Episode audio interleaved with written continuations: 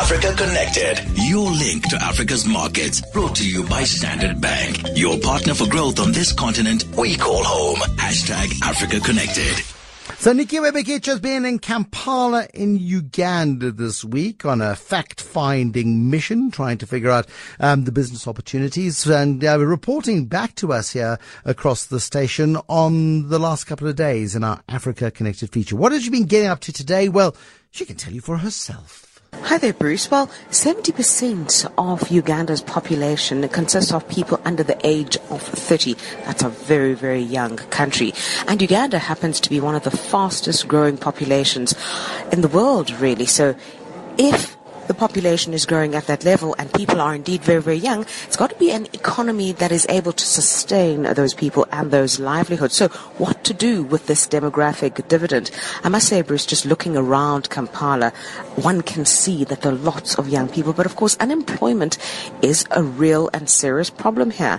I heard a story about people who, for example, leave the rural areas and come to town and sell their parcels of land in the rural areas so they can buy themselves a boda boda and operate as uh, taxi drivers here in the city. And so those are just some of the measures that young people are taking uh, to keep themselves employed.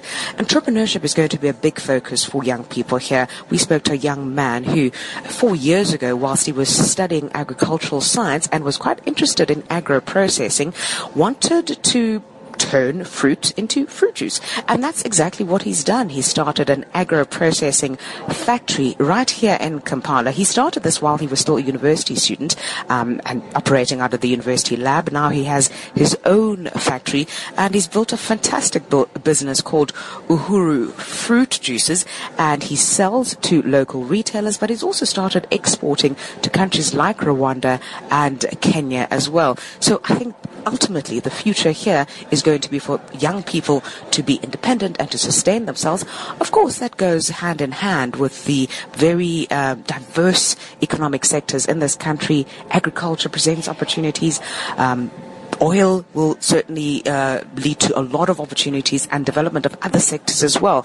So it is an economy on the move that will certainly um, present some kind of opportunities for young people. But by and large, I think young people are going to have to drive this economy and, and, and drive it uh, with their own initiative and innovations.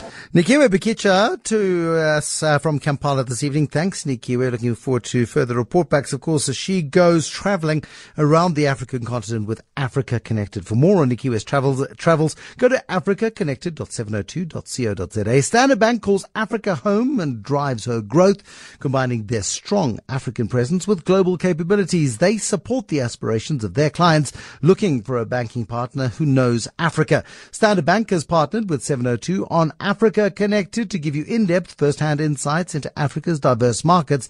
Let Standard Bank be your partner for growth on this continent we call home.